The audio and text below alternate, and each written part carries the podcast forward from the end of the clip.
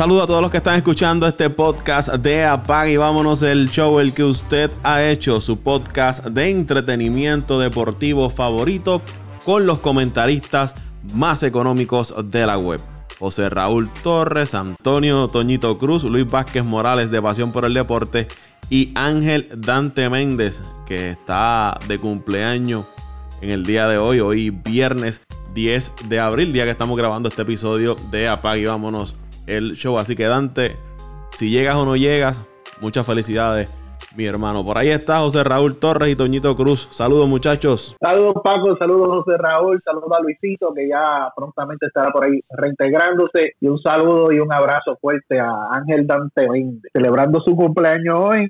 Como dice Paco, si llega, lo recibimos y lo celebramos. Si no llega, un abrazo y cuídese por allá, por las Alemanias, por allá. Bueno, saludos muchachos, saludos Paco, saludos Toño, Luisito, que me dicen que está haciendo una siete potencia, y al gran Dante, a mi hermano Dante de toda la vida, eh, felicidades, eh, su cumpleaños número 31, espero que llegue por ahí y, y pues hoy es Viernes Santo, le prometí que al menos por lo menos me podía dar un vino con él ahorita, FaceTime. Así que nada, eh, vamos para adelante, Paco, y nuevamente felicidades a Dante, y sabes que, que lo vamos mucho. Que ya llegó al tercer piso, Dante. Así mismo es, 31 añitos tiene si, Vamos a ver si, si, si coge vergüenza esa edad, Dios mío, porque esta es la edad de los cambios ahora, los 30. Esperemos que, que, así sea. Ay, hay que reírse de los, de los grupos de WhatsApp. Muchachos, y a la gente que, que está escuchando este podcast, Seguimos en cuarentena y cuarentena deportiva, pero las noticias siguen fluyendo. Las grandes ligas. ¿Hace cuántos episodios hemos estado hablando de posibles fechas para el regreso? Todos los días siempre sale alguna que otra noticia relacionada a ese tema. Lo más reciente que se viene hablando en estos días es que piensan eh, jugar en Arizona. Hoy sale de que también se contempla jugar en Florida. Serían los dos estados donde estaría jugando el béisbol de las grandes ligas. Se habla de una, de una temporada corta. Está la preocupación por las lesiones que puedan tener los peloteros. Grandes Ligas insiste en ser ese primer eh, en esa primera liga, por lo menos en los Estados Unidos, en que pueda, que sea la primera, ¿no? Que entre de nuevo al terreno de juego. Están en negociaciones con la Asociación de Peloteros para hacer un, plan. Hablaba de Arizona, jugar en el parque de los Diamondbacks y además en todos los complejos donde se realizan los campos de entrenamiento, los peloteros estarían viviendo en un aislamiento total. Sería del parque al hotel donde se estén quedando, no tendrían contacto con nadie más, ni saldrían tampoco a comer a restaurantes, ni a, a ningún lado. Es, sería del hotel al estadio y del estadio al hotel. Estarían en las gradas ubicados a seis pies de distancia cada uno, no estarían todos en el dogout. Se eliminarían las visitas de parte del receptor o el pitching coach a los lanzadores. Se está hablando también de usar un una zona de strike robótica para que no haya un, árbitro detrás del, home plate y evitar así entonces otra persona eh, cerca del bateador y, el receptor. Ampliar los rosters de los equipos por si algún jugador da positivo, entonces sea más fácil reemplazarlo. Los peloteros eh, se está pensando que usen algún tipo de micrófono ya que no va a haber fanáticos en las gradas, pues darle un poco más de dinamismo a los que están viendo los partidos a través de la televisión o algún servicio de streaming. Y hoy sale pues la, la, noticia de que se va a incluir a Florida en todo esto, al estado de la Florida. Y no va a haber lo que se llama, una de las propuestas es que no haya Liga Americana, Liga Nacional, sino Liga de las Toronjas y Liga de los Cactus, dividida en tres divisiones cada una. Los equipos estarían utilizando las facilidades de entrenamiento en Florida, las de Arizona. No va a haber fanáticos, eso ya se lo había mencionado. Las divisiones serían en la Liga de las Toronjas, el norte, los Yankees de José Raúl, Filadelfia, Toronto, Detroit y los Piratas. División Sur, Boston, Minnesota, Bravos, Tampa Bay, Orioles. En el oeste, Nationals, Astros, Mets, Cardinals, Marlins. Y allá en Arizona, en la Liga de los Cactus, en el noreste estaría los Cubs, los Gigantes, los Diamondbacks, Colorado y los Atléticos. En el oeste, Dodgers, Medias Blancas, Rojos de Cincinnati, los Cleveland Indians, los Angels, y en el noroeste estaría Milwaukee, los Padres, los Mariners, los Rangers de Texas y los Kansas City Royals. Adicional, también se contempla de que el bateador designado sea para ambas ligas. Y la Serie Mundial se estaría jugando en un estadio que sea cerrado. Arizona, ustedes saben que es uno de los estados que cuando dice la temperatura subir se trepa bastante.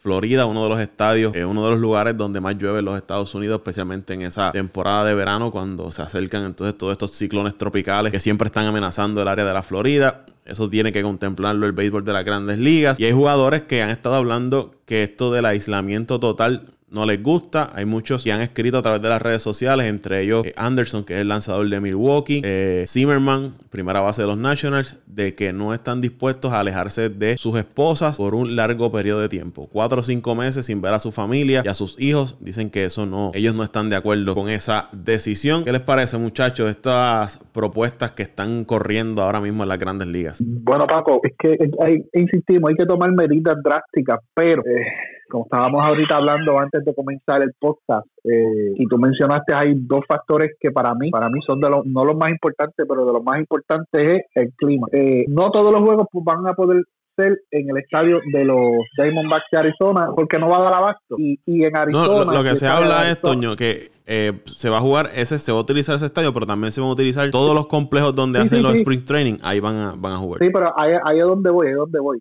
primero, todos los juegos no pueden ser en ese estadio, porque ese estadio es bajo techo, no por capricho, es porque si no es bajo techo, en ese estado no se puede jugar eh, en verano de día. Y, en este tiempo, desde mayo hasta agosto, no se puede jugar porque las temperaturas sobrepasan los 100 grados. Y eso lo que es Arizona, Nevada y parte de Texas es eh, en Florida, los parques de grandes ligas, los de los dos equipos de grandes ligas, el de tanto el de Tampa como el de Miami, son bajo techo, no es por lujo, no es por gusto, no es por, por frontear, como decimos por aquí, es porque en Florida, en esa época, desde junio, julio hasta agosto, posiblemente, posiblemente hasta septiembre, allí llueve a, cantidades prácticamente todos los días, todas las tardes. Eh, te lo he dicho porque, pues, porque yo he ido allí a torneos de, de, de béisbol de jovencitos y muchas veces han tenido que parar los torneos prácticamente todos los días porque todos los días luego de la 1 a las 2 de la tarde, eso es una tormenta eléctrica, eso es un aguacero copioso, y no sé hasta dónde las grandes ligas haya contemplado eso. En otra parte, Paco, yo también estaría en, la posición de los jugadores. Yo no voy a abandonar mi familia con toda esta emergencia que hay por un periodo de, tiempo largo para jugar un juego sin saber eh, la seguridad y, y, cómo voy a dejar a mi familia por, por mejor que lo deje en su casa sea, eh, hay que poner, además de jugadores, nosotros tenemos que caer en contexto que estas personas son seres humanos, son padres de familia, son esposos, son hermanos, son hijos y también se van a preocupar por su, por su familia. Y si vamos hacia el otro lado, Florida es uno de los focos grandes de, infección de, de, este, de esta pandemia del coronavirus y aunque la mayoría de estos estadios de, de primavera quedan lo que es hacia la costa del oeste, San Petersburg, Clearwater, y esa área de ahí cerquita de Tampa, pero no, no, no, no, no están contemplando lo que es eh, el bienestar emocional de los jugadores. ¿tú, ¿tú, te crees que un jugador puede rendir al 100% cuando sabe que está aislado, que no tiene contacto con nadie, que no puede ver a su familia por cierto periodo de tiempo, cuando durante una temporada regular muchos de estos jugadores viven en el, en el estado del equipo donde juegan o viven cerca y por lo menos eh, una vez o dos veces al mes tienen la oportunidad de ir a ver a su familia. Eh, no es no es como que sensato. Ahí sí hay que tomar medidas drásticas, como siempre lo hemos dicho, para poder salvar la temporada, pero eso no debe ser el fin. Eh, darse, darse, darse golpes en el pecho que hemos sido la primera liga que reinició su temporada que puso pudo jugar su temporada o terminar su temporada, creo que va por encima de los intereses de lo que es el fanático, de lo que es la liga como tal y de lo que es los jugadores y estamos pensando, yo no sé, en pajaritos preñados, Paco. Sí hay que tomar medidas drásticas, pero no entiendo que, que, las medidas, por lo menos que han presentado hasta el momento, son sensatas porque están pensando en la liga, no están pensando en el bienestar de los que componen la liga, que son, son otros 20 dólares aparte. Antes de ir con José Raúl, rapidito, en el hablaste de la situación en Florida, pero en el caso de Arizona, según las autoridades sanitarias de, del estado de Arizona, se espera que a mitad de mayo sea el pico alto en, del coronavirus en Arizona y eso pues podría poner en riesgo a los jugadores de estar jugándose en mayo, junio, siendo que la Grandes Ligas está esperando una determinación del Departamento de Salud de ese estado. Otra cosa que hay que tomar en consideración es el horario. Como tú mencionas, Arizona, los juegos de día sería casi imposible jugarlos por la temperatura, pero también la diferencia de horario. Estos equipos de la costa este, los acuerdos que tienen con las eh, televisoras para transmitir los partidos se van a afectar afectar a qué hora tú vas a tirar un juego si estás en Arizona para que se le haga cómodo a los fanáticos de la zona este de Estados Unidos poder verlo. Eso también es algo que van a tener que, considerar porque también va a afectar el bolsillo de los dueños de los equipos por todos los acuerdos que tienen para transmitir sus encuentros. La diferencia de horario es algo que debe tomar en consideración las grandes ligas. José Raúl. Bueno, lo que José Raúl se reintegra, Paco, y eso es otra, otro punto, sí, que no habíamos considerado. Eh, la diferencia de horas. Entonces, si usted quiere transmitir los juegos a un horario que sea accesible para todo el mundo, que es uno de los grandes problemas que hay cuando juegan los los equipos de, la costa oeste, es decir, este, eh, los equipos de California, Texas, Arizona, eh, Seattle. El problema del horario es que un juego allá, si tú lo quieres ver acá, en hora del este son las 10 de la noche, porque allá son las 7 de la noche o las 8 de la noche. Entonces, un juego en hora de este a 10 de la noche te viene terminando mínimo 3 horas, a las 11, a las 12, a las entre dos y media a una de la mañana si no se entiende. O sea, ¿qué, qué, qué, captación va a tener de, público? Bien poco. Entonces tú empezar un juego más temprano para que sea factible para transmitirlo eh, con, con, el tiempo de la hora este, que es la que básicamente este, se transmite o, la que se toma de, de base en los Estados Unidos, pues tienen que empezar el juego en vez de a las 7 de la noche, hora de, de, de Arizona allá, tienen que empezar por lo menos a las 3, las 4 de la tarde y esa hora la temperatura está sobre 100 grados todavía en, verano. O sea que es otro factor, Paco, que, que estás mencionando que ahora que, que, que los recalcas este, tiene, tiene mucha razón. O sea, además de que aunque no es la fuente principal de ingresos, los equipos dependen de la taquilla que, y, y, de los abonos y, de lo que venden en los parques para poder cubrir parte de sus gastos. Los auspicios. Sí, de los auspicios. Pues básicamente ustedes ya han tocado todos los puntos y, estoy de acuerdo con, todo lo que ustedes acaban de decir. Eh, lo único que, yo creo que puedo definir un poco es, en esto de, de, los peloteros en, en traer el, la queja, ¿verdad? De, que tienen que abandonar sus familiares. Eh, yo creo que es que, claro que es importante. Tú como la mayoría de estos, de estos peloteros, yo diría que si no es el 90%, es casi, es casi 100%.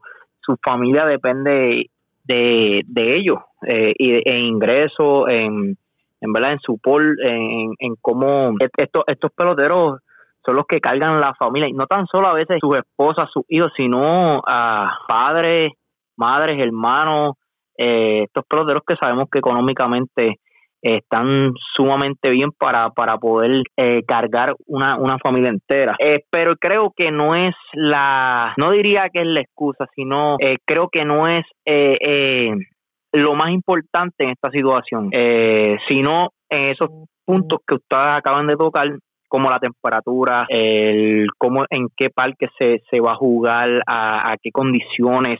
No solamente estamos, estamos hablando de temperatura y de parque, sino cómo van a emplear, cómo, cómo se va, va a correr estos estadios, porque yo me imagino, creo, entiendo yo, que hay, hay equipos como yo fui una vez al parque, un parque allá en, creo que fue en West Palm Beach, donde si no, si no me equivoco, donde el equipo de los Cardenales y el equipo de los Marlins comparten parque. Eh, eso va a ser un, algo complicado en, en el momento de, de, los juegos, eh, si es que van a buscar otros parques alternos o si estos equipos van a participar en el mismo parque. Es un poquito complicado cuando se habla de personal, se habla de, de, todo esto de este colorido que, que hacen en los parques, ¿verdad? Que, que te, lo cambian de acuerdo prácticamente al equipo que está participando. Eh, entiendo que, que yo, yo de verdad, la verdad, de verdad, el caso, sinceramente, no creo que esto logre.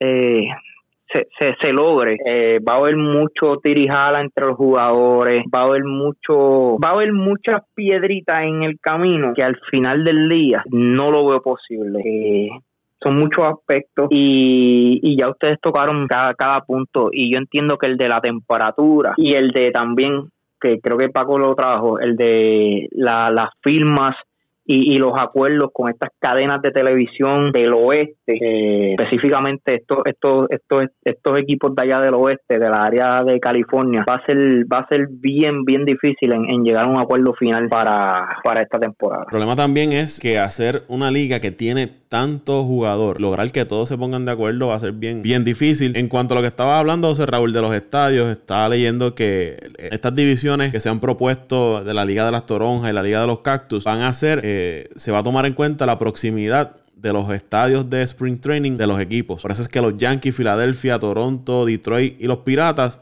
están en una misma división para que no tengan que viajar tanto los equipos cuando vayan a, enfrentarse a esos rivales de, la división. Se tomó en, consideración la distancia entre los parques y van a tener un sprint Eso training. Es correcto, perdona que te interrumpa. Eso es correcto, pero tú sabes que a la, tú puedes tratar de, minimizar todo y hacerlo lo, más fácil posible, pero siempre va a haber, siempre va a haber un, contratiempo. Siempre va a haber, no es lo mismo tú utilizar tus facilidades, por ejemplo, eh, el equipo Los Bravos Atlanta que ya tiene todo ahí en su estadio allá en el en el antiguo Turner Field ahora cómo cuál es el nombre del nuevo estadio Sontros Park. este, Park que cuando tú tienes que compartir muchas veces o utilizar estadios que no están no están adecuados para, para una temporada como tal. No es lo mismo sprint training con una temporada. Yo yo creo que son tantas y tantas cosas tantas cosas complejas que, que van a surgir y como dices, demasiado personal, demasiado jugador, demasiado personal fuera y dentro del terreno, que, que, que para convencer a todo el mundo va a ser bien difícil. Y es lo, que tú mencionas y lo que está hablando también Toñito, si lo vemos a nivel de logística, es tan complicado tú lograr establecer una logística y los que nos están escuchando, no queremos ser los negativos, los que estamos en contra, los que no queremos que jueguen nosotros estamos igual de asfixiados por ver deporte que las demás personas, pero es que la logística es tan difícil y más cuando ellos pretenden tener todo tan controlado para evitar de que exista algún contagio. Es bien difícil y sonará esto hasta medio bobo, pero hasta las, pelotas. Puede, tienen que tratar de controlarla porque tú no sabes quién tocó esa pelota, por qué manos pasaron antes de ir al terreno de juego. La cogió el pitcher, la tocó, estaba el virus, se tocó la cara. Esa es otra, ¿cómo tú vas a evitar de que los lanzadores, los jugadores no se estén tocando el rostro. Es bien, bien difícil porque el problema de este virus, que lo hemos hablado otras veces, es que es bien contagioso. No sé qué medidas van a tomar las grandes ligas, pero tienen que ser unas medidas bien, bien estrictas para evitar que surja algún contagio de pelotero y del personal que va a estar ahí. No sé, los irán a meter en una cápsula, en una burbuja o algo, pero no sé, yo lo veo bien difícil. Y en los hoteles, eh, ellos, pueden aislar los peloteros en los hoteles y no tener contacto, pero ¿quién le prepara la comida? Quién le, le, regala los cuartos? O sea, ¿qué control van a tener que esa persona que le da servicio a los peloteros no hayan tenido contacto ni contagio con nadie? O sea, es algo más, es algo demasiado de, complicado. Eh, es algo de, que si nos vamos a los extremos, ellos van a tener que tener unas personas exclusivamente aisladas también para darle servicio a los equipos. Si nos vamos a los extremos, tiene que ser así porque no hay manera de tú poder evitar, que fue lo, lo que hablamos con lo de la NBA hace varios podcasts atrás, tú puedes controlar los jugadores, pero tú no puedes controlar cuando están contigo, pero no puedes controlar en qué ambiente se, se mueven, no puedes controlar los jugadores, eh, lo que tengan con los allegados, ¿me entiendes? O sea, que, que es una logística que parece sencilla, como dice dicen en mi barrio, con la boca es un mamey, pero la planificación es, es, un, es muy complicada porque no es solamente los jugadores y el staff del equipo y, y los y entonces tienes que también aislar a los que le dan servicio al equipo, más tienes que aislar a los que le van a cocinar, a preparar los cuartos y todo a los, a los jugadores. O sea que es, es una logística bien complicada dónde, viajan, los vehículos que van a viajar, tienen que tratar de desinfectar todos esos vehículos a cada rato, tomarle las temperaturas al, personal, a los peloteros en todo momento. Es un régimen militar lo que van a tener que, establecer. Y conociendo al ser humano, uno como ser humano, por más buena persona o por más persona de orden, de ley y orden que usted sea, cuatro o cinco meses, usted acuartelado, aislado, va a haber un día que usted va a hablar con alguien y le va a decir, mira, déjame salir, mira, deja que alguien entre acá al cuarto. Va a pasar. No seamos tampoco ingenuos en ese sentido. Siempre van a buscar la forma de tener algún contacto con el exterior porque es bien difícil que un ser humano esté cuatro o cinco meses aislado del mundo. Una fiestita aquí, una piscina en el hotel, todos juntos en la piscina. Eh, vamos a dejarnos de cuento. Eh, el, lo que ellos quieren establecer no lo van a hacer. Este, y ahora mismo con, este aislamiento, bueno, en el caso mío, todavía tengo la dicha de que, de que pues, trabajo en una institución financiera y, y tengo un, un, trabajo de medio tiempo de seguridad, que son servicios que se consideran esenciales y salgo a trabajar todos los días. Para el que está encerrado en la casa todos estos días, que apenas sale o sale solamente a hacer las gestiones básicas que están estipuladas hacia la orden ejecutiva aquí en Puerto Rico, o sea, la, la, la frustración es grande, o sea, el enzorramiento y, y, la desesperación entra, porque es que somos, somos, somos seres humanos, somos animales sociales, que tenemos que estar todo el tiempo en interacción con alguien. El estar solo nos, deprime y, nos crea otro montón de problemas. O sea, que ellos solo compartiendo entre ellos, como dije, sin los familiares, eh, es un es un tostoncito grande, es un tostoncito grande porque no es solamente aislarlos a ellos, eso es fácil, y al staff y los que le dan servicio, y los, en los hoteles que se van a quedar, quiénes son los que van a darle servicios a ellos, quiénes son, como tú mencionas, Paco, los que los van a transportar, qué medidas de salubridad van a tomar eh, para, para los vehículos que se transportan, los equipos que usan, es algo bien complicado. Es bien difícil y vamos a, ¿cómo te dice? Hablar, ah, vamos a hablar a calzón quitado. Pelotero que tenga veintipico de años, que esté soltero, que no tenga eh, esposa, no tenga hijos, ¿usted cree que él se va a quedar en un cuarto solo, aislado, cuatro o cinco meses? ¿Y cómo usted va a controlar eso? Siempre en algún punto se le va a escapar. Es bien difícil, no sé cómo, si esas medidas tan rigurosas que se están hablando que vayan a establecer las puedan lograr. Bueno, pues hay que, hay que esperar por lo menos. Pues nosotros estamos dando nuestras opiniones, como tú dices, Paco, no es que seamos negativos ni pesimistas. Y, tampoco esto es, tampoco es oficial lo que estamos hablando, son eh, propuestas que se han estado saliendo a la luz pública de, de, cómo ellos están buscando la manera de poder reanudar la temporada. Sí, y, y, nosotros estamos ansiosos, como tú dijiste, Paco, no es que seamos negativos, nosotros estamos ansiosos porque llegue el deporte, el, béisbol, todos los deportes, porque eso es lo que a nosotros nos apasiona. Pero también hay que ser realista, que como tú siempre has dicho, Paco, y hemos hablado, esto es una situación fuera de lo normal y no podemos actuar de manera normal en situaciones anormales. Hay que tomar medidas drásticas. Y aunque son solamente planes, vamos a esperar que, que, hagan las propuestas concretas y presenten los planes de trabajo y cómo se va a, a, trabajar todo esto, valga la redundancia, la planificación y, y, la logística de todo esto para, para poder evaluarla, pero si es como lo han propuesto hasta el momento, tienen, tienen un gran reto. Y no, no, no va a ser fácil, no va a ser fácil. Y ojalá logren encontrar la forma de hacerlo porque queremos ver ya deporte. Y hablando estamos desesperados, desesperados. Ahora mismo yo estoy viendo el juego número 5 del año 2000 de los Mets contra los Cardenales, Paco. Así uno está sediento de béisbol, sediento de deporte. fue el año que fueron a la Serie Mundial con los Yankees, ¿verdad? Con los Yankees, exacto, la famosa Subway City. Y continuando hablando del béisbol de las grandes ligas, habíamos hablado de la NBA en el podcast anterior sobre el torneo de 2K que estaban realizando con los jugadores. Sale información ahora de que las grandes ligas y la asociación de peloteros llegaron a un acuerdo con Sony para eh, realizar un torneo entre jugadores, MLB The Show League se va a llamar. El torneo van a ser 30 eh, peloteros, uno por equipo, que van a estar participando. Los juegos van a ser a tres entradas y se espera que se jueguen de 3 a 5 partidos por día. Aún se desconoce dónde van a transmitir o dónde usted podrá ver esos encuentros. Eh, la cuenta de eh, Blake Snell del equipo de Tampa a través de Twitch va a, transmitir el partido donde él va a estar participando. La lista incluye un pelotero, como les dije, de, de equipos. Así de los nombres más eh, conocidos que salen en esta lista, pues tienen a, Josh eh, Hader por el equipo de Milwaukee, Carpenter por eh, los Cardenales, Hunter Pence por los Gigantes, Santana, Carlos Santana estará representando a los Indios, de los Mets,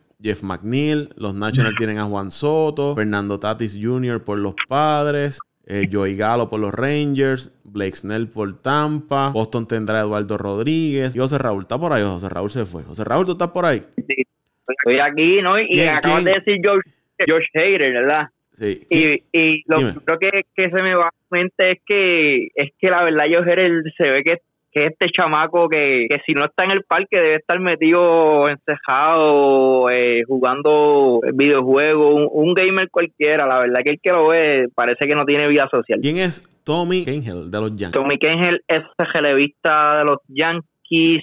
En su casa lo conocen. ¿Verdad que llegó sí? a con los White Sox con los Yankees y es un pitcher bastante bueno si ves los números eh, no es no es que sea una estrella pero un buen relevista que le, le caería bien a cualquier equipo incluyendo a los Mets del 2019 A ver, así que está- Toño Está bien, José Raúl, que sea, que sea un buen relevista, pero ese nombre eh, no podía ser Aaron Josh, no podía ser Stanton, no podía ser Gleyber Torres, no una figura más conocida. Comparándolo con la NBA, está bien y todo, que las grandes ligas pues decide hacer esto, pero cuando usted mire esa lista, hay un montón Ah, de nombres bueno. que no son atractivos al fanático. atractivo, claro está. Eh, como tú dices, aunque sea Aaron Josh, eh, Gleyber, el mismo, el mismo Stanton, ¿entiendes? Eh, o, o- o Sánchez. que ¿Sabe, a son quién- me gustaría ver de los Yankees en, un jueguito de eso? A, a Brett Garner, reventando el control contra la pared cuando pierde. Sí, porque eh, tú sabes que el paramento de él no es fácil. Pero sí, eh, llegaste a un punto, mira, com- comparado con la NBA. Ahora mismo la NBA, estos días estuve viendo que Booker, David Booker, creo que ganó uno de los, de los torneos. adelantó, adelantó. adelantó, eh, contra, creo que fue este Envy. No estoy seguro, fue Du- eh, Drumo o Envy, uno de esos, de esos jugadores de centro de- del este. Pero sí, comparado con, las con las grandes ligas, la verdad que pues, siguen Pero- quedándose pero cortos.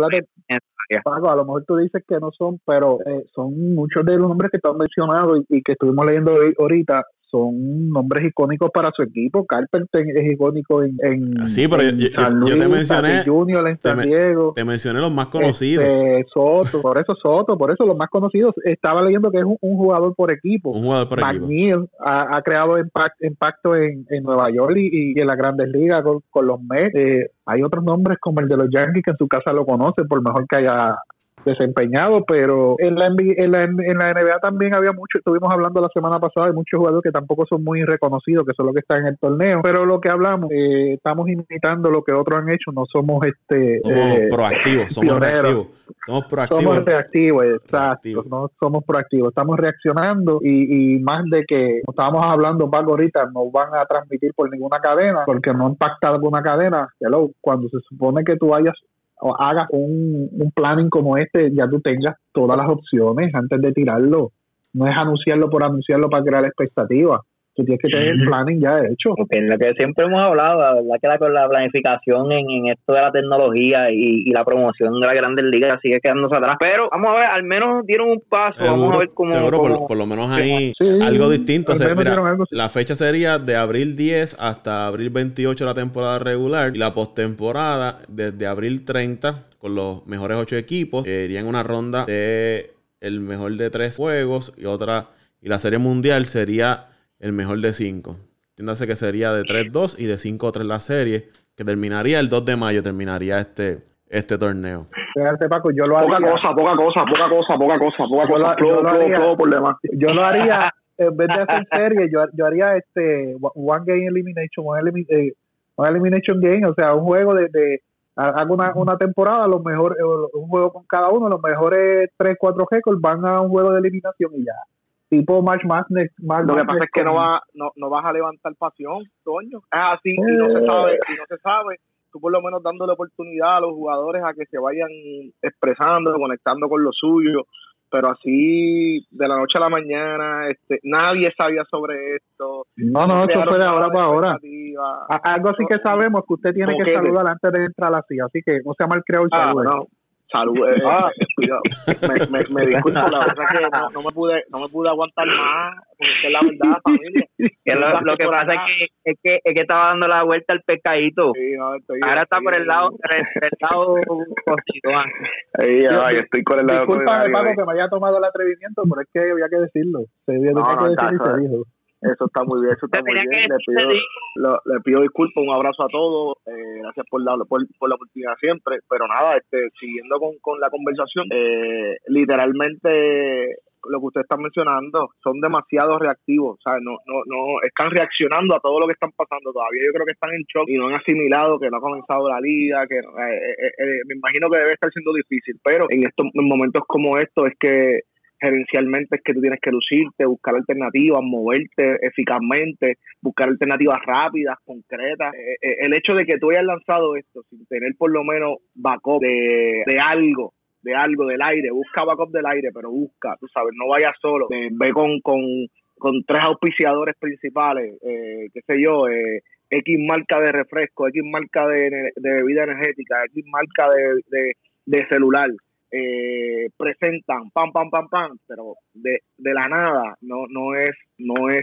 eh, no es lo correcto es como tirar eh, piedras a la luna, Luisito, tú lo que estás diciendo, ¿verdad? Es, tirar piedras a la luna. Un torneo que comienza hoy, según, ¿verdad? según lo que escuché de Paco, un, un, un, torneo que comienza hoy, el comunicado salió hoy temprano en la mañana. De verdad que, que y esto y esto conlleva planificación los, los, jugadores no, no, no, no, se pudieron haber enterado hoy tú sabes eh, mano no no atrás de verdad atrás atrás atrás. Y si no tienes acuerdo como como hablamos ahorita con Paco y los muchachos si no tienes acuerdo con cadenas de televisora para eso están las redes sociales. Tienes tienes plataformas de redes sociales las la de la liga en las diferentes plataformas tienes la de los mismos jugadores, las de los equipos, pues aprovecha, eh, haz un acuerdo con YouTube y tira los live por YouTube y a la misma vez los retransmites por lo que es Twitter, por lo que es Instagram, por lo que es Facebook, por lo que es Twitch y todas esas redes sociales, aprovechala, pero tampoco se, hay, hay nada concreto de eso, no, no se informa de, cómo lo van a hacer. Miren, aquí está, se va a estar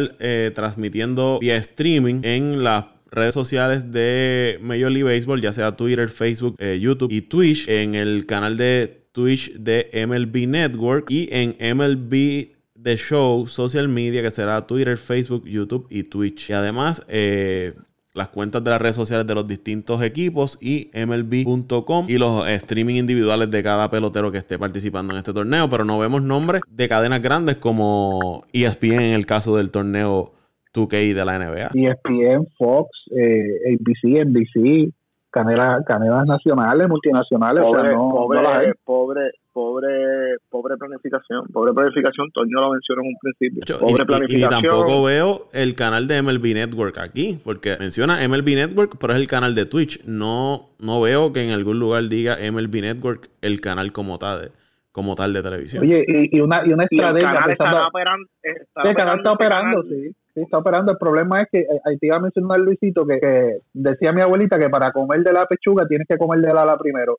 Yo daría una suscripción gratis por, por, por la temporada regular de este torneo y la aplicación para crear expectativas. Y por la aplicación del de y por la aplicación de, de MLB transmito los juegos gratis o en la misma página de MLB o, o MLB Network los, los doy gratis para que la gente los vea y dependiendo cómo vaya la aceptación durante este torneo, pues decido si los juegos finales los vendo o los doy gratis también, porque es que tú tienes, tú tienes que darle al fanático eh, alimentarlo, saturarlo para que el fanático se acostumbre a verlo, para que entonces luego tengas arraigo y tengas seguidores, pero no puedes esperar que todo el tiempo el fanático te esté dando si tú darle nada a cambio. Para ir cerrando con las grandes ligas, eh, Alex Rodríguez, que yo creo que ha sido uno de los ex peloteros de las grandes ligas que más vocal ha sido en los últimos años. El béisbol de las grandes ligas no tiene estas figuras que, al contrario de la NBA, que se mantengan eh, hablando en las redes, hablando en los medios. Alex Rodríguez ha sido uno que le ha sacado provecho a todo esto. Y él dice que este es el momento para las grandes ligas para implementar cualquier idea radical que tengan, que este es el momento perfecto para hacerlo y que no va a ser, eh, si usted es fanático tradicional del béisbol, eh, del béisbol clásico como se ha estado jugando por los pasados años, esta temporada no es para usted, porque no, no, no le agradaría los cambios o las propuestas que estén sobre la mesa, que serían propuestas radicales, como le dice él. Pero dice que este sí es el momento y que le agrada la idea de lo que había hablado Turner, tercera base de los Dodgers, de que los juegos que se fueran a entradas extras terminaran con una competencia de cuadrangular. ¿Qué les parece a ustedes? Por lo menos totalmente de acuerdo, Paco. Es que son reglas eh, que no van a cambiar drásticamente la esencia del juego. La esencia del juego va a ser siendo la misma. Eh, y hay que buscar, por lo menos en estos momentos, volvemos y recalcamos, medidas drásticas, pues hay que buscar la manera de hacer la temporada, primero de que se juegue la temporada y hacerla atractiva. Y sería una buena opción un home run, de, un home run derby. ¿Qué tú prefieres? ¿Que se acabe por un home run derby o que se acabe por la regla internacional de corredores en, en primera y segunda ¿Cómo tú prefieres? ¿Qué, la gente está, está más dispuesta a ver? Los dos metepalos de cada equipo yéndose un tubo a tú por su equipo en, un home run derby o, o, que cada equipo tenga corredor en primera y segunda, porque hay que buscar la manera de acelerar los juegos, que es otra que siempre hemos hablado, Paco. Eh, hay que buscar la forma de acelerar los juegos.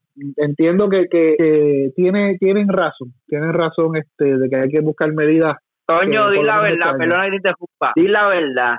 Como Pía Alonso ganó el año pasado competencia con tú estás buscando ventaja. ah, Paco. Que mucho sabe, ah, con Pida Alonso. Ah.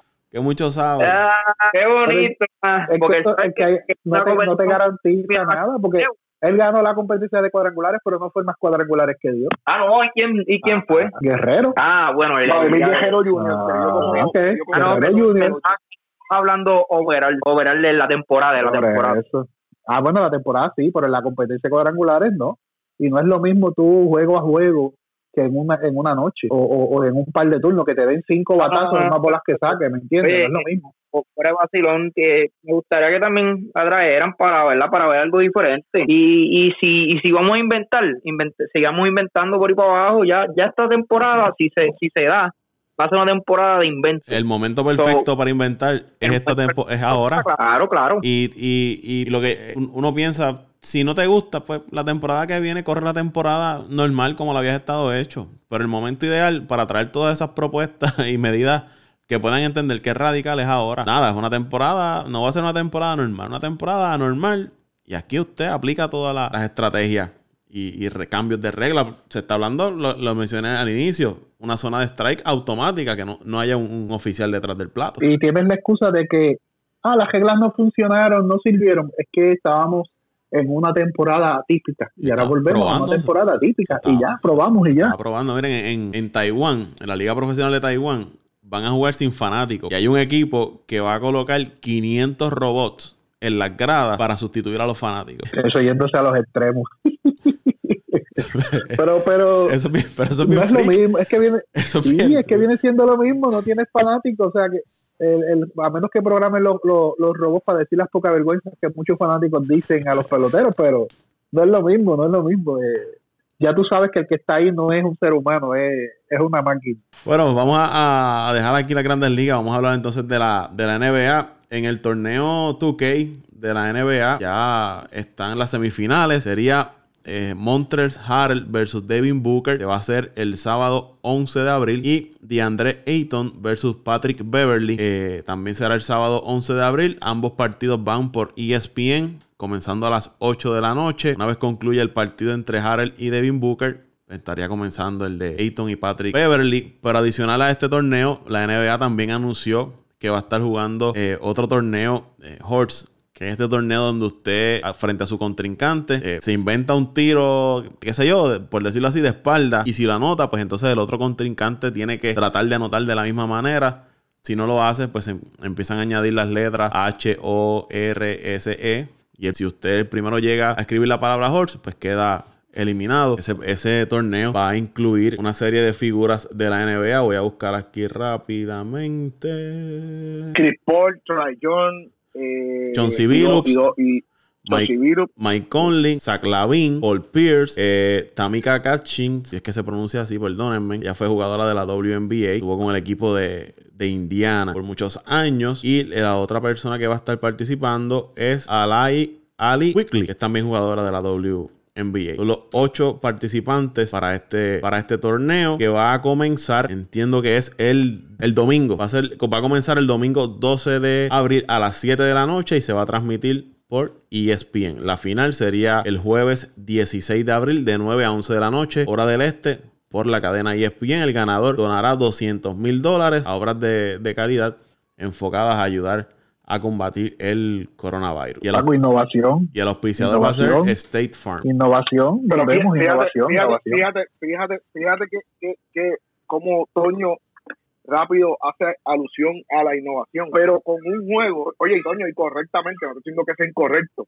correctamente, correctamente haces un alegato de, de, de innovación, pero esto, el horse, era el juego de estrella hace 25 años. Era lo que se hacía en el juego de estrella. Era el, era prácticamente lo que se hace hoy, el Skill Challenge. en el 2009 parece que, se trató de hacer como dos años corridos, Porque yo recuerdo que hubo uno de Kevin Durant contra Ryan Rondo. Fue uno de los de los de los matchups. yo, yo recuerdo, yo recuerdo haber visto mucho eh, de, de, la época de Larry Bell, de Pete Maravich. Eh, de hecho, yo hace como una semana y media estaba en, en ESPN Classic y eso es lo que estaban transmitiendo. Tú sabes que, que sí, pero acuérdate, es, es cuestión las generaciones de, ahora no lo han visto, Luisito. Seguro que sí, pues, innovación. Mismo, sí, pero por, y, el, mismo, y, el, juego, y el juego creo que hasta hasta un anuncio hubo, si no me equivoco, Michael Jordan y Larry Bird, que, que decían contra el edificio, contra el puente, por encima de la torre, contra el tablero, y es algo parecido. ¿Te acuerdas de ese anuncio? No sé si te acuerdan de ese Yo recuerdo un anuncio, creo que era de McDonald's contra, no sé si era Larry Bird o Magic Johnson. Larry Bird, estaban en la cancha y la tiran, la tiran desde las gradas y la bola rebota. Desde las gradas, desde un edificio, contra la calle, contra el edificio, y es prácticamente lo mismo y son y son retos que se hacen en una cancha de, de un playground de, de, un barrio cualquiera. Por eso es que, que, que, a lo mejor muchos no lo han visto por eso digo en parte innovación porque van a hacer algo diferente. Pero es algo que, que se juega o que nosotros jugamos en la cancha contra el tablero. Y que siguen siendo cosas sencillas, este, Cosas sencillas. siguen, siguen, siendo cosas básicas que se pueden implementar a lo, a lo, a lo, a lo que ya se tiene y que no están no están dejando que la liga se quede estática. No están dejando morir exacto está dando que hablar. Eso es lo que, eso, eso es lo que, el fin es ese. Hay que mantenerse en la boca de todo el mundo. Y la NBA es maestra en eso. Estamos, estamos de acuerdo, Luisito. Hay que mantener la liga viva y que la gente hable de NBA, sea por lo que sea. Sea hasta a, a, para irnos a los extremos, el más que meta chavitos por en un vasito de, en un vasito plástico, el más que meta centavitos, pues ese es el ganador. Pero es de la NBA y pone los jugadores de la NBA a hacerlo. Y estás hablando todo el tiempo de la NBA, si tienes exposición y la gente se acuerda y cuando se reanude la temporada, si es que se llega a reanudar o si no se reanuda, estuvo la NBA en la mente de la gente. Eh, a, Toño habló de ese comercial y lo acabo de encontrar, está en, en YouTube. Es Michael Jordan versus Larry Bird y es de, la cadena de, fast food eh, McDonald's. Y es eso, así mismo, la competencia horse contra ahí, contra el tablero, contra el box score, desde la viga de, la cancha. Este, el anuncio dura como, como un minuto. Lo pueden buscar, está en, YouTube para los amigos que nos están escuchando. Como mencionó Luisito, esto no es de ahora, esto viene de, de años atrás pero refrescándole la memoria a los nuevos fanáticos de la NBA. Y lo importante es que no dejan morir la liga. La liga sigue dando de qué hablar, creando contenido, eh, manteniendo el fanático contento. Exacto, Paco, exacto. Innovación. Por eso es que, y volvemos y, menciono, como he mencionado en pocas anteriores, por eso es que le está pasando el rolo a, las principales ligas. Eh, le pasó por encima al béisbol, aún el béisbol siendo un deporte más de más arraigo eh, en la cultura no solamente norteamericana, sino latinoamericana. Pero esto es visión, Pablo, esto es visión, lo que para a lo mejor para unas personas es una tontería, una estupidez, eh, para otras personas es, algo grande, algo que le crea expectativa.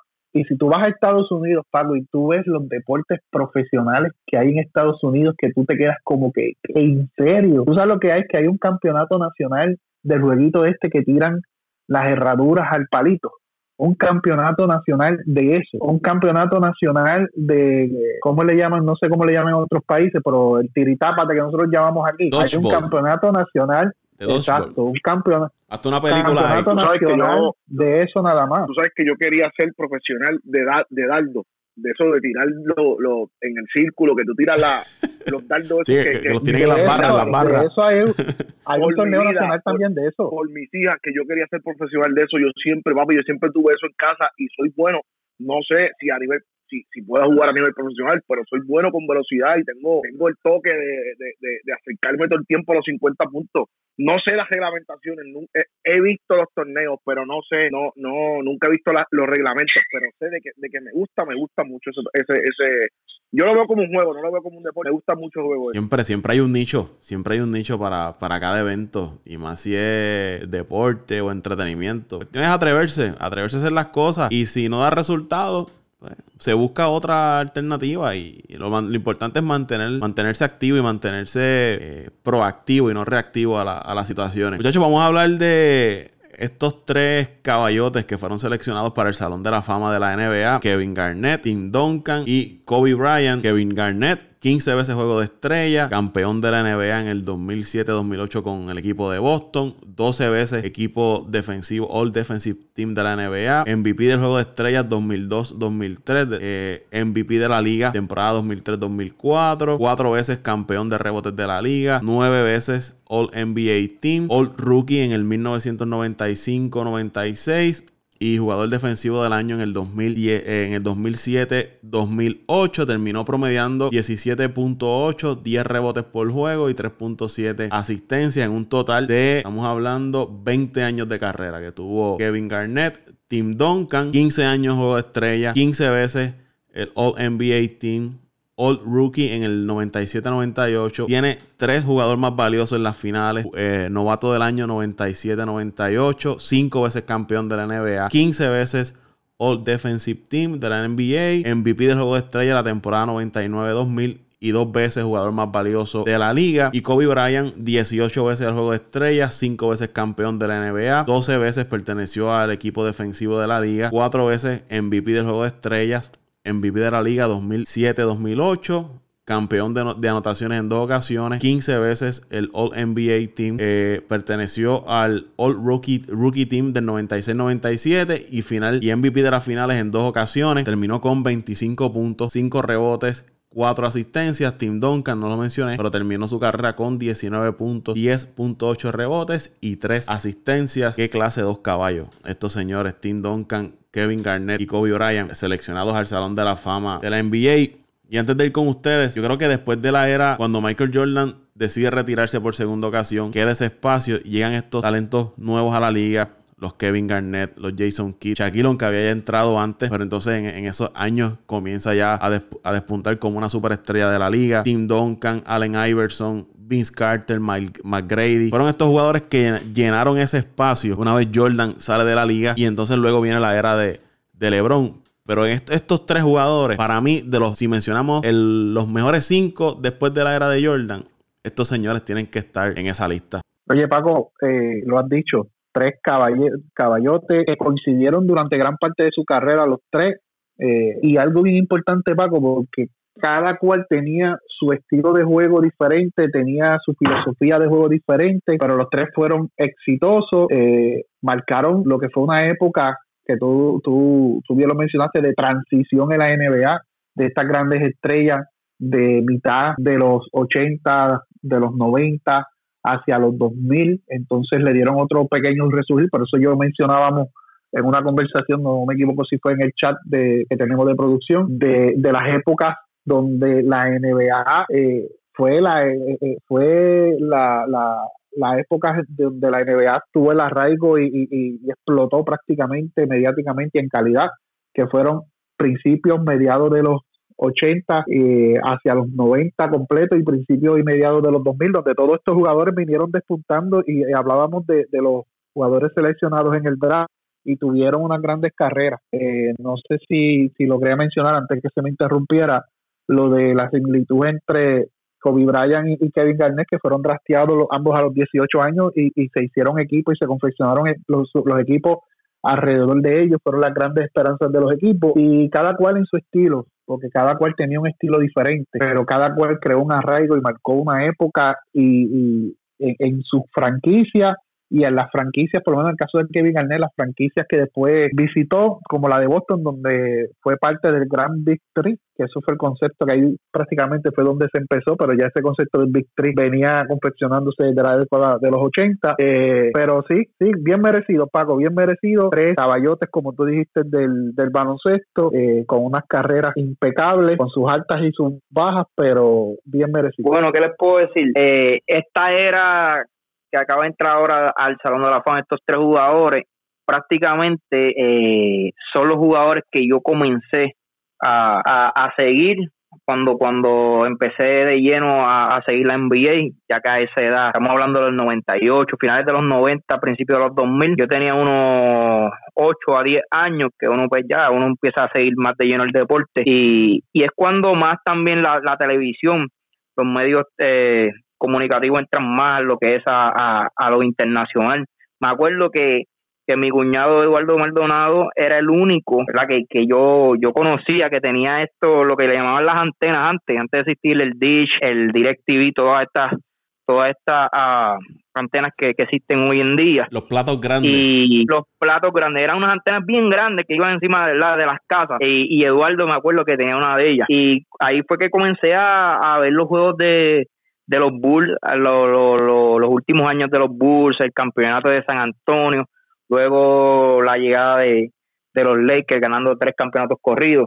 Eh, en, en, en, ¿cómo lo podemos decir? En al fin de cuentas, ese fue, ese fue la, la era que, que, yo comencé a seguir, que me encarné allá en Minnesota, luego con Boston, eh, Kobe Bryant, toda su vida en los Lakers y la gran cajera que tuvo Tim Duncan. No solamente fueron buenos estadísticamente, sino que los tres estuvieron en la final, eh, Kevin Garnett dos veces, ganando un título, eh, convirtiéndose en el primer jugador, eh, al igual que Revy Craig Allen, perdóname, debo decir, los primeros jugadores en convertir un, un Big Three. Eh, eso fue allá para los 2007 creo, si no estoy si no estoy mal, si no me equivoco. Y los Lakers eh, de Kobe Bryant, cinco campeonatos, Tim Duncan con cinco campeonatos. Si esta no es la mejor clase, definitivamente una de las mejores clases que ha entrado al Salón de la Fama. No sé muchachos, usted tiene más experiencia que yo.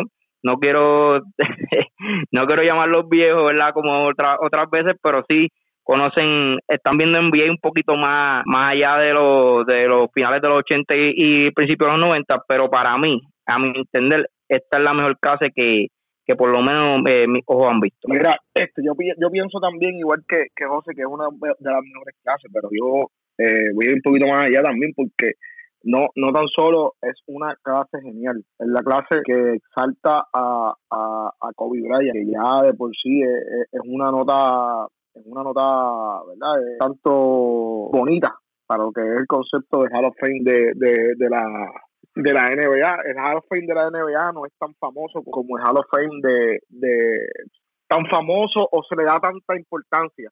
Fíjate, diferencia, eso, eso, yo nunca, como que nunca había hablado sobre eso, pero eh, está, hay como que remarcar el hecho de que la NBA no tenga un Hall of Fame tan famoso eh, como lo es el Hall of Fame de las grandes ligas y el, y el, y el Hall of Fame de la NFL, que son bien, importantes para, para los seguidores de, Luisito, Antes que, antes que continúe, perdóname, hay que mencionar también que ahí va a estar exaltado el dirigente en esa clase del 2020, el dirigente que fuera dirigente de Houston, Rudy Tom Janovich lo, lo, más, lo más llamativo de esta clase es que tiene posiblemente eh, a tres jugadores. No, para, para mí, el mejor power forward de la historia ha sido Tim Duncan. No necesariamente Kobe Bryant tiene que ser eh, el mejor shooting pues, ¿verdad? El mejor shooting para mi, para mi gusto ha sido Michael Jordan, pero sí tiene a tres de los jugadores más dominantes eh, de la historia.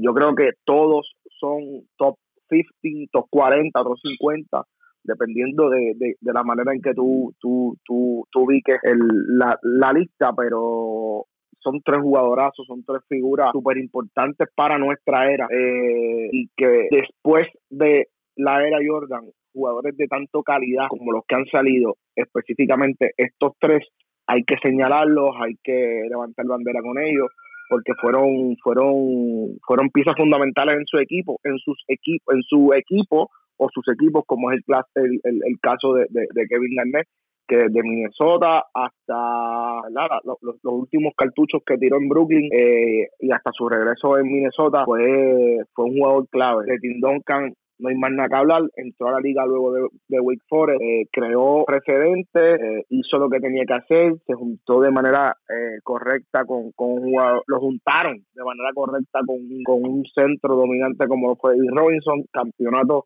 desde el 2000 en adelante, San Antonio fue, fue eh, había que contar. No, 99 para ser específico. Sí, 99 para ser nunca, Yo no cuento nunca la del 99 porque fue la, fue la temporada que fue eh, mitad de temporada y de verdad que no, no, no, la cuento. Si Luisito, perdona, perdona que te interrumpa, pero estás, estás, hablando de Tim Duncan y Kevin Garnett y me gustaría que tú traig, eh, traigas un punto eh, mejor no, no, no un punto, un comentario que un amigo mío me trajo estos días, bien curiosamente, y, y me gustaría compartirlo con ustedes. ¿Ustedes creen? Para mí, lo que, lo que hizo a, a Tindón Can Grande, para mí fue la consistencia. No tan solo que fue bueno, sino la consistencia. Desde el primer día que ese hombre tocó la cancha hasta el último día, fue grande, al igual que lo está haciendo ahora mismo LeBron James. Pero en su prime, en su prime, en su momento de prime de Kevin Garnett y Tim Duncan, él me, él me trae el tema de que él, él entiende de que Kevin Garnett en su prime era mejor jugador que Tim Duncan. ¿Ustedes están de acuerdo con ese comentario o, posiblemente sea cierto? Él, dice que Kevin Garnett no fue consistente como Tim Duncan, pero en su prime fue mejor jugador que Tim Duncan. Es que si tú te pones, si tú pones a ver cualquier jugador en su prime podía lucir mejor que Tim Duncan, porque diablo, es que te entiendo, pero al final del día, eh, Tim Duncan hacía que todos los jugadores se vieran minúsculos ante él. ¿Por qué? Porque él jugaba para y hay que el caso de Tim Duncan yo creo que hay que medirlo diferente porque eh, y a mí no me gusta medir nada diferente a lo, a lo que es la norma pero había un andamiaje alrededor de lo que era su figura que, que literalmente hacía diferente su juego, eh, el estilo de Popovich, eh, las piezas que habían a su alrededor.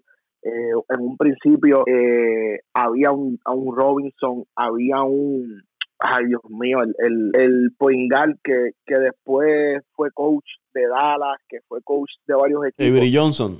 Su, Avery Johnson siempre tuvo poingares fogosos que le llevaban correctamente la pelota, que sabían jugar con él, un Ginobili, un Sean Elliott, un, un, un Bruce Bowen. Que son jugadores, Bruce Bowen, que era un jugador tan defensivo que al final del día, ah, y metía el triple de la esquina, eh, al final del día eh, le hacían la, eh, el sistema le hacía fácil el juego a él y él lo hacía fácil también. Así que no, no, yo decirte si es o no eh, eh, el jugador, si Kevin Garnett fue mejor para mí, ¿no? Y yo para mí, para mi gusto y para mi manera de como siempre he visto el, el, juego, eh, la figura de Tim Duncan tiene que verse como la, el mejor power forward de la historia, por todo, por su, por su método de juego, por, por el por, por, por, la capacidad de triunfo que tenía eh, como jugador. Oye, aburrido. Quien me diga a mí que se disfrutaba un juego de San Antonio, eh, le tiene que gustar el, el, baloncesto de verdad, porque era un juego bien aburrido, era un juego bien metódico, eh, tú nunca ibas a ver transiciones innecesarias. Eh, bueno, eso lo podemos tocar en otro, en otro, en otro podcast, pero la figura de Tim Duncan hay que medirla sobre el sobre el nivel porque es que no, no, los, que los que eran grandes, Duncan estaba por encima de ellos. Dígase el mismo Kevin Garnett, dígase eh, Carl Malone, dígase muchos jugadores, muchos jugadores. El mismo Carl Malone a nivel de, de, anotaciones era a nivel eh, ofensivo era una cosa bárbara, pero aún así le faltaba contundencia, le faltaba ganar, también pecó de que, ¿verdad? Le, tocó la era Jordan, pero como quiera eh, eh sigue siendo un jugador, un jugadorazo. Eh, pero Tim Duncan, eh, para mí, eh, a nivel de triunfo, a nivel de, éxito, lo tuvo, lo, lo, mantuvo. La consistencia también es un punto bien importante. Solo, solo, solo, yo sé de,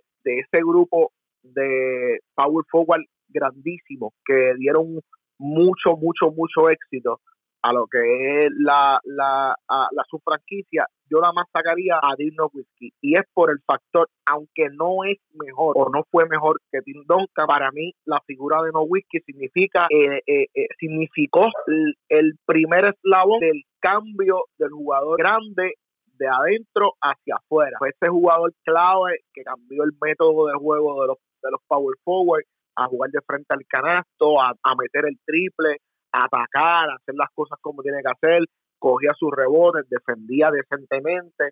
Eh, el único que yo pondría, no al nivel de Duncan, pero cerca porque por el cambio de juego, por el por el por lo que hizo de, hacer la transición de, en el juego de jugador grande, power forward y centro, eh, no whisky, pero los demás, power forward, todos van por debajo de Tim Duncan, todos. Y, de, y ni hablar de Kobe, Kobe eh, tenía que entrar a este Salón de la Fama porque simplemente eh, lo merecía. Ya desde el día que se retiró, al otro día merecía ser exaltado. Creo que hay unas reglamentaciones nuevas con, con, eso, de que pues tienen que esperar unos años para después ser eh, exaltado, eh, pero esos tres nombres son tres, eran tres líneas que enseguida que estuvieran disponibles para llevarlos al Salón de la Fama tenían que serlo, porque fueron tres jugadores que cambiaron el juego, que fueron parte esencial de los pasados 25 años de la liga eh, y fueron grandísimos, fueron muy buenos jugadores. Estamos hablando que entre los tres hay 11 campeonatos, entre los tres jugadores, entre Duncan, Garnett y Kobe Bryant. Y en el caso de Tim Duncan, él te anotaba 24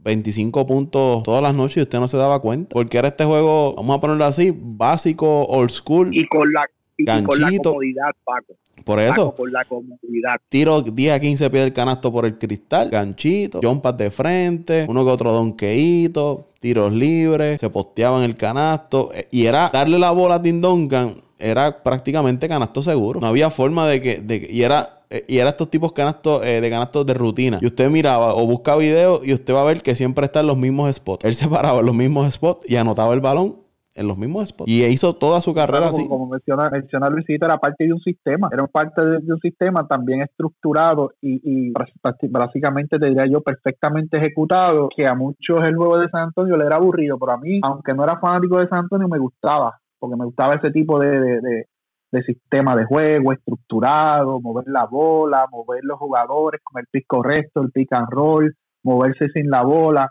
Y, era parte de un sistema al cual encajó perfectamente y los jugadores que llegaron alrededor de él encajaron perfectamente, por eso ese equipo tuvo el éxito que tuvo durante tantos años y y él los hacía grandes a los demás y los demás le hacían que él pudiera lucir de, la calidad. Y, es como están diciendo ustedes era un jueguito aburrido porque él se posteaba eh, sin mucho estilo eh, un estilo poco ortodoxo una yompita en los laterales por el cristal lo básico del, del baloncesto una yompita de frente eh, hacía el pick, se iban el pick and roll y le daban la bola y una güerita. Es baloncesto 1-0-1, era prácticamente lo, que jugaba, pero sí fue grande, fue grande eh, defensivamente, ofensivamente.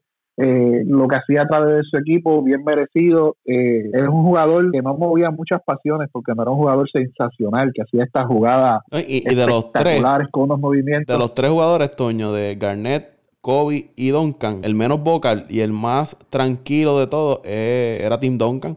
Porque Garnett, eh, ahora mismo pues está dando entrevistas, está en los medios. Kobe Bryant sabemos todo lo que hizo una vez se, retiró hasta el día que lamentablemente murió. De, pero de, de esos tres, Tim Duncan era más eh, conservado, no hablaba mucho ante los medios. Y ahora por, por, los orígenes, él viene de las Islas Vírgenes estadounidenses, que no está acostumbrado a esa exposición a los medios.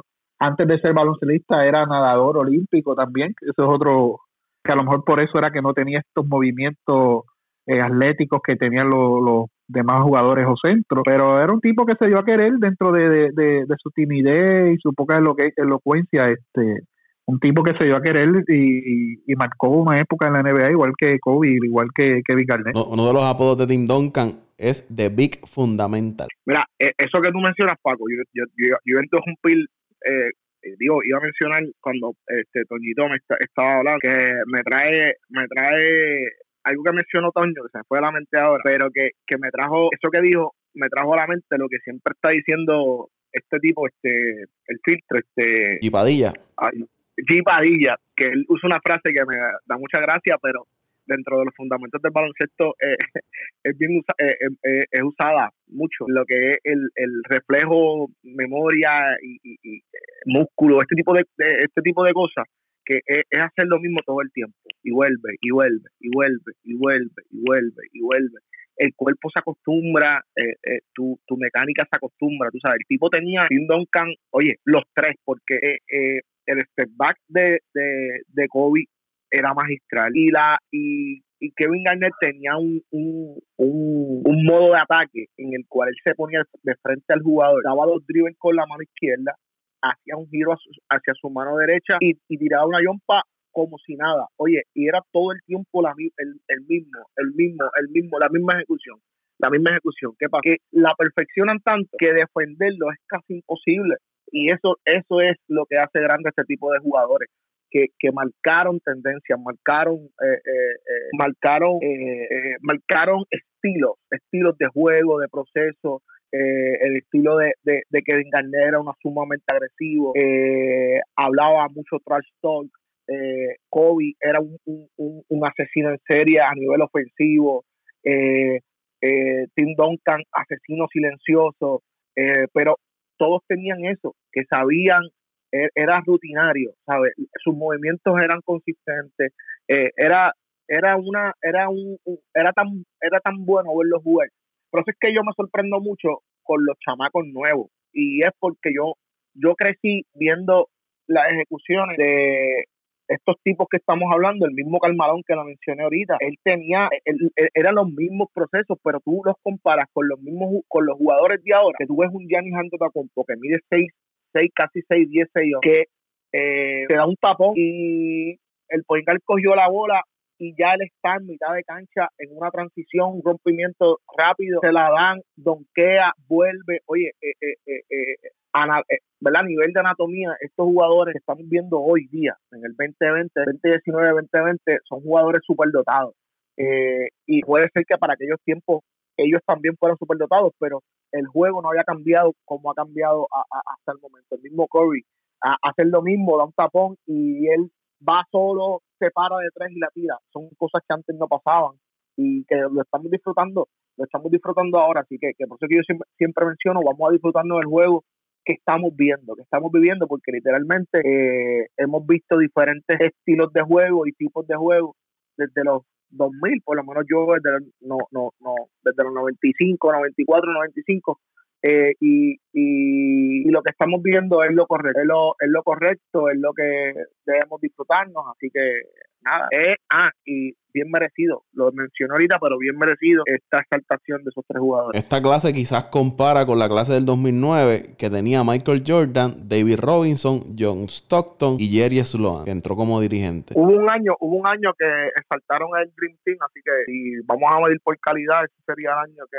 mejores jugadores hubo. Así Bueno, muchachos, nos vamos. ¿Algo más? No, por el momento no, Paco. Buena tertulia y aunque no hay deporte ocurriendo, pero siempre hay tema para, para hablar y sacar de punta, siempre hay tema de discusión, siempre lo hay, lo hay, lo hay. Un placer como siempre estar con ustedes y gracias a aquellos que nos escuchan semana tras semana. ¿Alguna recomendación para que los amigos puedan ver durante estos días? Yo, yo, quiero yo quiero recomendar, que sé que se los recomendé a ustedes la semana pasada, pero yo he estado viendo varias series de, de, televisión en Netflix, en, ¿verdad? en Netflix, nos están pagando la, ¿cómo se llama? Los anuncios, pero que estamos hablando de eso, la, la serie All American, que, es una serie de un joven, eh, eh, eh, es basada en hechos reales, de un joven afroamericano en el área de California, su historia desde la high school hasta llegar a la ¿verdad? Lo que es la universidad y, el profesionalismo. Actualmente está jugando como profesional, el joven, pero en una historia bien, bien, bien buena, eh, súper interesante. La llevaron, eh, la historia la llevaron súper bien, no te deja bajar la intensidad, no te deja caer, todos los, todos los episodios tienen algo específico. Eh, y como, ¿verdad? Lo mencioné también ahorita, en ESPN Classic están dando de todo, en ESPN también con los juegos estos de los, de los, de los muchachos de, baloncesto, ahora ver de qué manera, ver cómo empieza el torneo este de, de show también. Y nada, este, a mí me pueden seguir en las redes sociales como Luis Vázquez Morales y en Pasión por el Deporte TV. Pasión por el Deporte TV, estoy jugando de show en PlayStation 4. Quien quiera me busca, L Vázquez 13, L Vázquez 13 es, mi nombre, en PlayStation 4. Eh, estoy puesto para el que sea, me escriben. Eh, y vamos para adelante, familia. Raúl, Toñito. Bueno, como siempre, a mí me siguen en arroba Antonio Cruz 528 en Twitter, eh, arroba Antonio Cruz 528 en Twitter, siempre informando de deporte, política, sociales, de todo. Nos pueden escribir por ahí dando recomendaciones de temas para tocar en el WhatsApp, en el WhatsApp iba a decir, Dios mío, para tocar aquí en el podcast. Así que arroba Antonio Cruz 528 en Twitter. Arroba Pito Torres 821 en Twitter y OCR Torres en Facebook. Muchachos, eh, buen provecho. Aquí estoy comiendo un salmoncito a lo que estuvimos haciendo el podcast. Con tostones y tostones. me metió a los chillos. A los chillos. No, lo, lo, hice con arroz blanco, hice la. Eh, mi señora esposa hizo los ajos. Yo hice la habichuela y, y, el salmón. Siempre siempre divide la tarea, pero que me toque más tarea a mí que, que la, la que le toca a ella. ¿Qué tú crees, muchachos? Bueno, pero sabemos que lo, lo, que sabemos es que a ti te toca fregar. Esa es la que siempre a ti te toca. Sí, de hecho, ayer me tocó fregar en una y dejé, dejé por ahí un, un sartén tirado. No me di cuenta que, que no lo había lavado. Y ustedes saben que esa fue la... Esa fue salieron la... los negritos bailando, salieron los negritos bailando en el, en- con el... Sí, con la, salieron el- negritos bailando, ya tú sabes. Pero tan, tarara, Me salió- tan, me salió, no. te hiciste el loco, no fregaste este que era el más difícil. No sé si ustedes tienen air fryers, muchachos. Y el air Sí. este, tú sabes que como que el, mayormente tú, tú fríes cosas, se había hecho un bacon ahí. Y tú sabes que para sacar ese bacon de ahí no está fácil. Ya tú sabes, estuvo como 15 minutos en, en, en el fregadero. Yo ni miraba para allá. Oremos, haciéndote el loco, con toda la razón, haciéndote el loco. Oye, Dante nunca apareció. Cogió de larga el cumpleaños. Así que felicidades a Mendesiano. Coño, ¿cuándo cumplió? A mí Hoy. olvidado que cumplía. Está Hoy. cumpliendo, está cumpliendo Está hoy. cumpliendo, me cago en mí, tengo que felicitarlo. Lo quiero mucho. Que quede, que quede claro aquí. Nada, ahí me siguen arroba Paco Lozada PR en Twitter, arroba Paco Lozada PR en Twitter. Gracias a todos por patrocinio y el apoyo a y Vámonos el Show. La última semana en la, en la ranking de los podcasts salimos muy bien, así que gracias a todos por escuchar a Paco y Vámonos el Show. Será hasta la próxima. Tranquilitos por ahí. Apaga y vámonos el show.